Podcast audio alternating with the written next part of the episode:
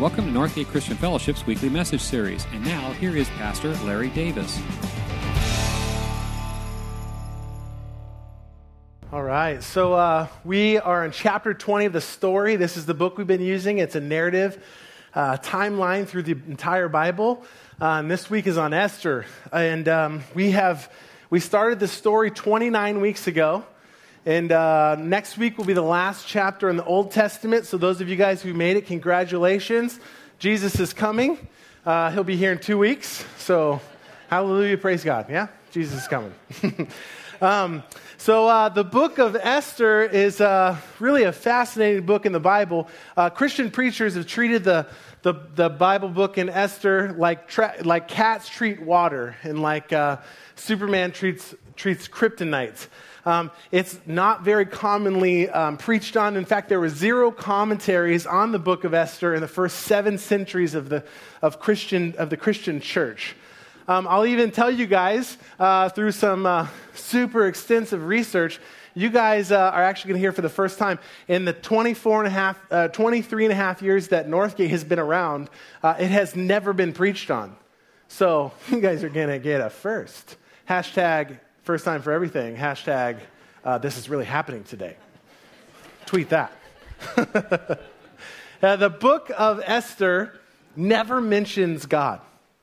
What? The book of Esther never mentions God, prayer. There's no miracles that happen. The book is never even mentioned anywhere else in the Bible.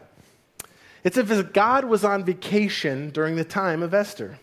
The hero of the book is a young Jewish woman who hides her identity. And she's not just anyone, but she's an orphan girl who grew up to be so beautiful that the great King Xerxes chooses her as the winner of Persia's version of The Bachelor. This is the great King Xerxes that many of you guys may be more familiar with nowadays uh, because of movies like 300 uh, with the Spartans, or um, with, uh, uh, if you're a gamer, Assassin's Creed 2. I see a lot of gamers in the room today, so just wanted to highlight Xerxes in there. Uh, this is Xerxes, uh, who is the king uh, of this gigantic empire. Despite all of this, Esther is instrumental in saving the Jews from a certain genocide, a Hitler like, or even today's day and age, an ISIS like situation and succeeds in having all of her enemies then destroyed in a bloodbath. It's not exactly the type of story that you tell at bedtime with your children. Uh, in fact, VeggieTales has uh, done a story with it, and they don't explain it as much detail. When uh, the Jews, uh, when they talk about the genocide for the Jews at that time, they're going to be sent off to the island of never-ending tickling, is their version of the story. Uh, but it's much more graphic than yet than that. Yet, isn't this what life is like most of the time? Doesn't it seem as if God is absent and evil abounds? Don't good things still happen despite impure motives? Don't God's plans move forward despite us? Perhaps this ancient story of Esther is more timely than ever. Through this story, we see life as we know it God's perfect work through imperfect people. In the end, the saving of the Jews is not about the providence, excuse me, is the saving of the Jews is not about the virtue of the individuals in Esther, but completely about the providence of God and his ability to accomplish his will no matter the imperfectness of people. God is ultimately the hero in Esther. And though it's not seen at first glance, those this morning that look with faith will find him silhouetted throughout the entire story. The book of Esther, uh, I could stand up here and just read it to you. I encourage you guys to read it out of the story. It's uh, short, it's uh, a fantastic narrative. Uh, some of you, I've heard so many people this weekend tell me that Esther's their favorite uh, story, and my first question is why? and uh, it's because it's, it's fascinating. It's a, it's a fantastic narrative, and it's like the things you dream of or you watch in movies. And so, uh, uh, if you'll bear with me, I want to tell you the story of Esther, and I'm going to uh, talk about five main characters of the story Esther using some playing cards for you to follow along. So it starts first, the book starts with King Xerxes that I spoke of. Um, he's over the Persian Empire. The Persian Empire at that time expands from modern day Ethiopia up to Libya, all the way over to India, uh, all in that huge area. 50 million people are a part of the Persian Empire, the greatest empire at that time. And uh, King Xerxes has now been in power. His grandfather was there 70 years early. Earlier, we heard last week um, that uh, they had released uh, some of the Jews to go up back up to Jerusalem and begin to rebuild. But the, many of them are still, uh, through the exile, scattered about the Persian Empire at that time. And King Xerxes wants to be bigger, badder, bolder, and really just rule the roost, everything. And so he brings together people, uh, many generals, just his council, for uh, a summit, if you will, uh, for a six month war planning meeting where they're going to plan how they're going to go in and they're going to take out the Greeks. They're going to go in and take the rest of it, which, if you guys know history, then becomes the, Greece Empire, the Greek Empire, then on to the Romans. Uh, but right now, the Persians rule the roost. And there's a 180 day planning summit meeting about this. Well, at the end of this, um, Xerxes, the great king Xerxes, decides, I'm going to throw a gigantic party now in pre celebration of how we're going to go conquer the rest of this and take it over. And it is a, bender. It is like to the wall. It's craziness. It's 24 7. It's the best of the best. I mean, it's the best kegger you have ever been to, and it's free and it's fantastic. It's everything that shouldn't happen happens um, because they're just going buck wild. When we get to the end of this seven day uh, party, and the king and his hangover already, drunken stupor, says, Hey, I want to show off my queen. And so we are introduced then to Queen Vashti. And he sends off some of his uh, people to say, Bring in Queen Vashti wearing the royal crown. I want to show her off to everyone. And so uh, many uh, Bible theologians uh, believe that he was saying, Bring her in wearing only the royal crown so we can show her off uh, to all of his friends. And she hears this, and being the strong woman that she is, she says, Uh uh-uh, uh I ain't going to come in there and parade myself in front of your drunken friends. Uh, this isn't funny. I'm not doing it. Well, uh, the king uh, hears this and kind of doesn't know what to do. He's like, oh my gosh, this isn't good. She said, no, she didn't listen to me. This is in front of all my friends. It's a bit embarrassing. And so he talks to his buddies and says, what do we do? She disobeyed a command. And he says, they go, well, we can't have this happen. I mean, you never know what's going to happen. Women will start burning their bras. They'll start asking for raises. They're going to want rights to vote. This is crazy. It needs to end now. So he says, Ah, you're right. We need to stop this before it starts. And so Queen Vashti was banished from the kingdom. Uh, he, he put her off, he took away um, her royalty, and she was never allowed to enter and be around again. Well, King Xerxes goes off then to war, and this is, like I said, that period of time where you, you have the great battle of the 300, and then later on, Persia loses 300 warships to the Greeks uh, in, the, in the bay there. There's movies, there's many, uh, you guys follow history or world history, you guys know many of those great battles and stories. He then is conquered by Alexander the Great. This is where we're introduced into that over these time periods, and he comes back, and he is angry, as you would think. Uh, he's just lost what he thought he was going to win. This was the greatest empire and on a slowly downing, downturn. And um, he comes back and he begins to realize that he's missing something. He begins to miss Queen Vashti. And uh, he begins to think about the decree he made against her and realizes that you don't usually make good decisions when you're hungover and you've had a little too much to drink. So he begins to want that relationship again. His harem isn't uh, cutting it for him. And so his friends uh, see this, uh, those in council with him see this, and says, We need to help the, the king out. Um, let's make a beauty contest. And we'll get 25 million women, and we'll present them to you, and you get to pick the new queen. And he says, That sounds fantastic. Let's do it. And they say, Can we be the judge? We want to be a part of this. So they begin the process of looking for a new queen. Well, I'm going to introduce you to a new character, the Ace of Spades. This is going to be represented uh, by Mordecai. Mordecai is a Jew. He's, um, he hasn't gone back into Jerusalem. Like I said, there's uh, many that have still been spread around through the exile and through King Nebuchadnezzar of Babylon as they're all kind of scattered about. And Mordecai um, has a younger uh, cousin uh, who is Esther. Uh, Esther is an orphaned girl. Her family has died at a young age. She doesn't have a mother and a father. And so Mordecai becomes her guardian. He becomes a father figure in her life. He takes care of her. Um, and so he's looking after her. He's 15 years older than her. And. Um, uh, they hear about this beauty contest, and it happens to be around that she was about the right age for that. And it says in Esther 2 7 that she had gifts. It said that in the Bible, it says she had a lovely figure and was beautiful. So, Queen Esther, or excuse me, Esther, made herself into the beauty contest, and she made it into the finals of The Bachelor, ready to see if she's going to get the final rose and then goes through a 12 month process um, to be presented to the king. 12 months they spent getting her ready and getting all these women ready to go before the king. Can you imagine?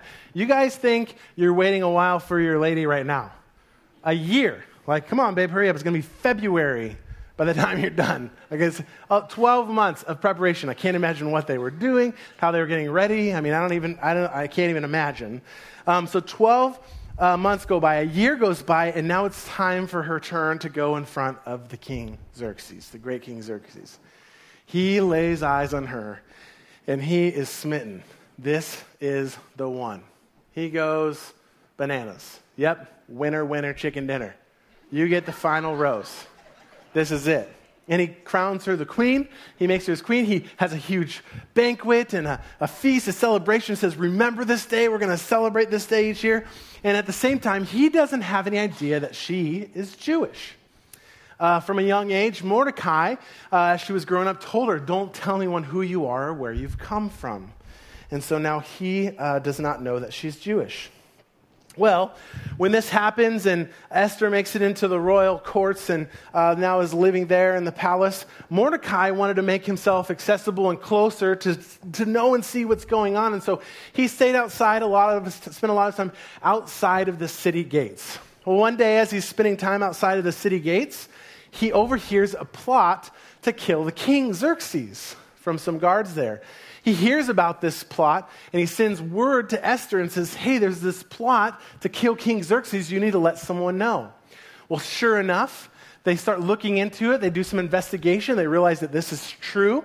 They uh, cut some heads off. They impale them on poles so everyone can see. And the plan to kill King Xerxes is thwarted uh, by Mordecai. Uh, it doesn't say that they did anything for him at the time. They wrote his name down in the King's Chronicles and the log of the history of what had happened.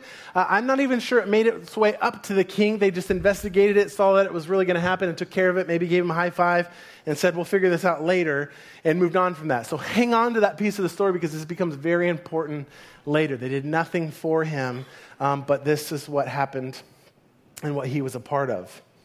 So I want to introduce you to a new character at the time. Uh, the king now uh, is saying, Hey, I need some help. And so he said, I needed an administrator. And uh, ends up taking on a guy and placing a guy named Haman, who's represented by the Joker, uh, into uh, top royalty with him there. Now, this isn't the Joker like, haha, funny Joker. This is like the sick, twisted, sadistic Batman type of Joker, if you're following what I'm saying. It's a bad person, bad guy, um, full of himself. Uh, specifically, he hates the Jews.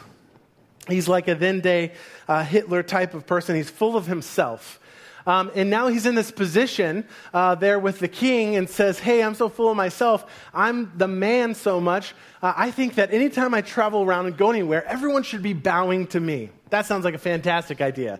So it gets put into place that anytime Haman comes through riding on his horse or wherever he's at, that people would stop what they're doing and they would bow down to him. Well, uh, one day as this was happening, uh, Haman was uh, moving on throughout, passing outside the city gates, and um, everyone was bowing down except for one person. That one person was Mordecai. And so Haman burned with anger about this. You don't bow down. to me. And He knew that he was a Jew. And so he decided, I need to kill this guy. But I'm not just going to kill this guy. I'm going to kill everyone and anyone he knows. I want to get rid of all Jews.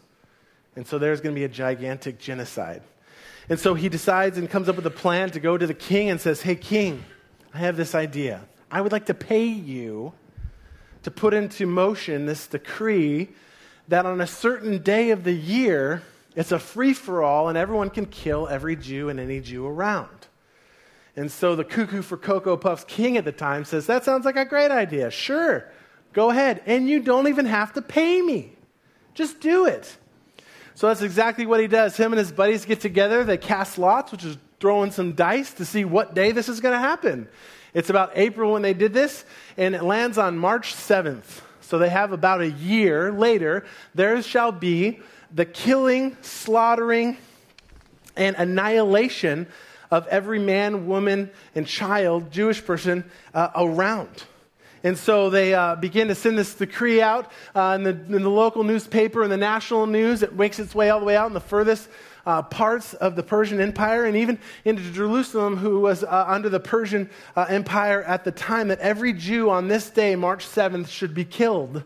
Uh, and it's a free for all. And not just killed, but then slaughtered and annihilated. It was going to be completely done. So the Jews begin to weep and to cry and to mourn. Mordecai, it tells us, then is at the city gates. He's torn off his clothes. He's now wearing sackcloth and ash, which represents mourning that he was in because their, their time is coming to an end.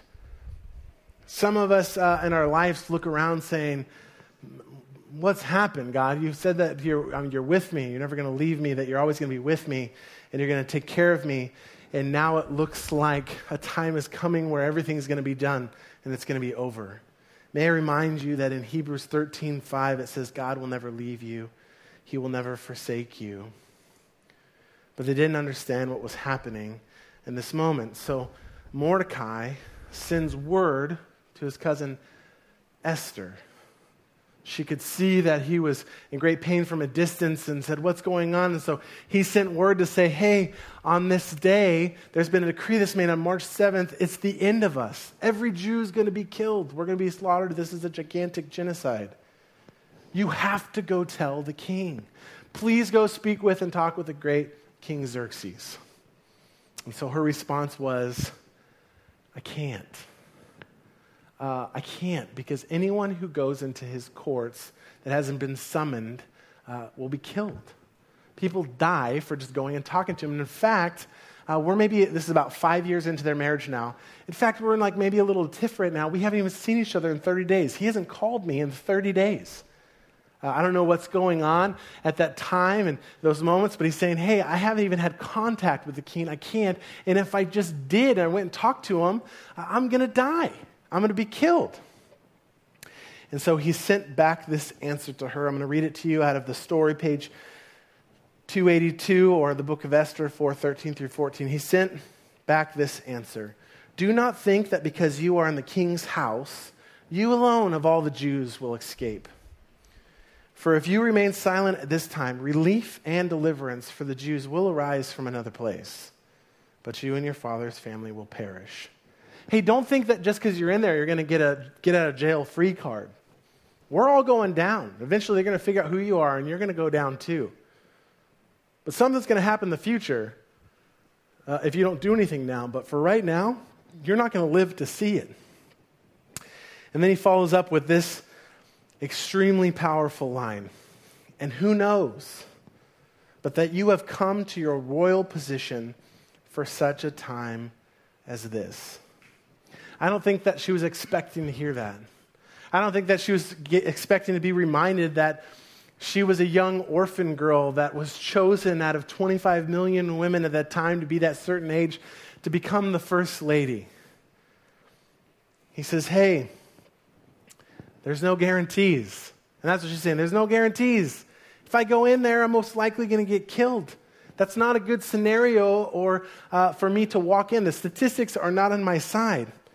But he's challenging, saying, But who knows right now? Be brave.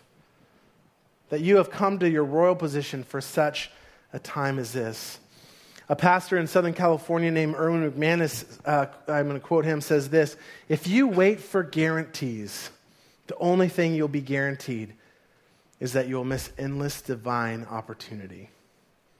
We all want miracles and then spend our lives avoiding the context in which miracles happen for such a time as this. wherever you're at, could such a time be this in your life? Whatever circumstances you may be in, whatever has brought you to that place for such a time as this. If, if you have children in this generation, young children that you're able to influence, for such a time as this, to be bold and courageous and having open and real conversation with young people that are around you for such a time as this. For those of you that are leaders in your workplace, for such a time as this, for you to stand up for what is right. For all of us here, there's a building project that's going on. There's going to be a building there, whether or not we're here for it or not, it will happen at some point. But could you be here and a part of this faith community for such a time as this? So in future, many, many, many more will learn and know who Jesus is and what this is all about. For such a time as this. This was a huge challenge to Queen Esther, and so she, she responded back to them and said, Gather everyone around you that, you that you have there, Mordecai, and fast for three days, day and night. I'm going to do the same in here, and everyone who's in, in my party and who's taking care of me, we'll all do the same. We're going to fast for three days, day and night. And then she responds with this When this is done, I will go to the king, even though it's against the law. And if I perish, I perish. When this is done, I will go to the king, even though this is against the law. And if I perish, I perish. What a powerful statement what a courageous and bold and brave move. Uh, I have a fill in there. Uh, it's going to be on the screen. It's in your, your bulletins there. I challenge you to do this. The question is in, this, in the same context if blank, then blank. If, insert your worst fear. Maybe it's your worst fear. Maybe it's a common fear. Maybe it's a fear that you have right now in life. If this happens, if blank happens, this fear, then blank. Many of you guys can think of an answer right now. You can write it down. There might be lots of different if blanks, then blanks. If this fear happens, if this worst thing happens today or right now or continues to happen in my life, then disaster. Then it's over. Then I don't even know where I'm going to be and what I'm going to do. That's, that's Satan working in our lives that wants to continue to speak into our minds. If, if blank, then it's over. But I challenge all of us this week and today that if blank, if this fear, if the worst, then God. If uh, blank, then God. If this is the worst, if this happens right now, then the worst thing that can happen is God. If I perish, I perish. If then God if this worst thing happens in my life, the worst thing that's going to happen is God is in control. And God's got it. It says in 2 Corinthians 4 8 through 9, we are hard pressed on every side, but not crushed, perplexed, but not in despair, persecuted, but not ashamed, struck down, but not destroyed.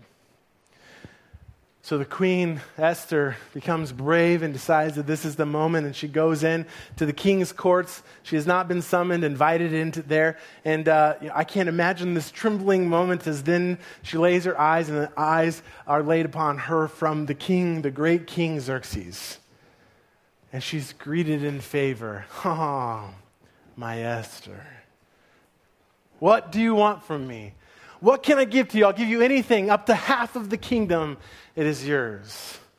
And she says, Great king, if you care about me and you know me, I would like to invite you to dinner, to a banquet.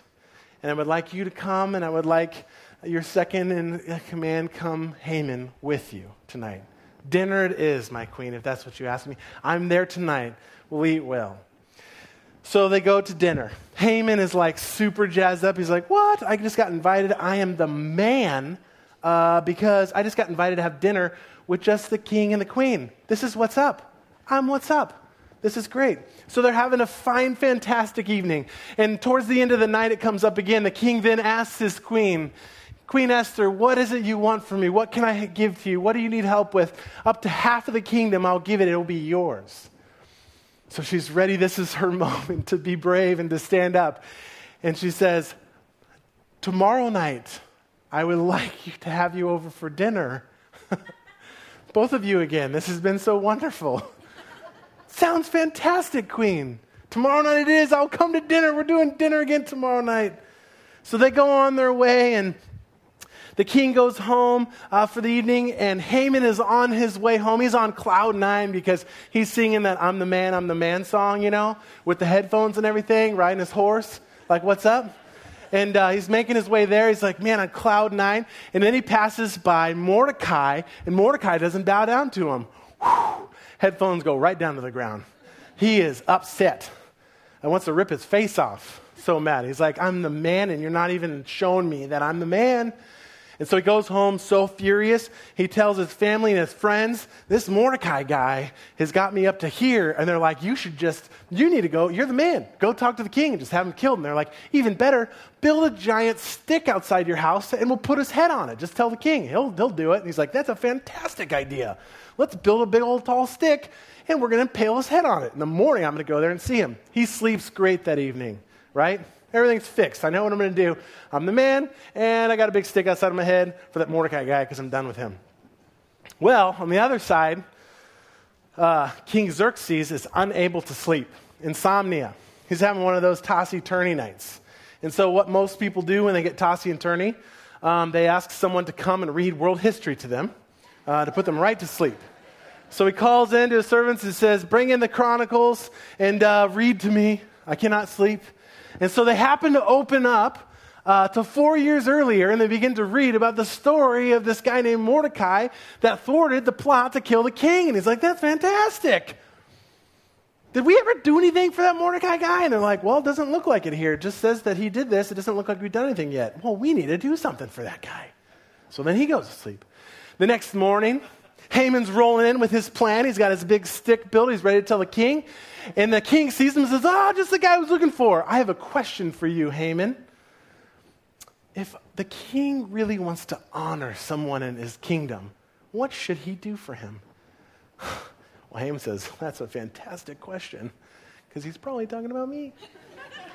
well, let me tell you, King Xerxes. First of all, you need to give him your horse, and he needs to ride on your horse.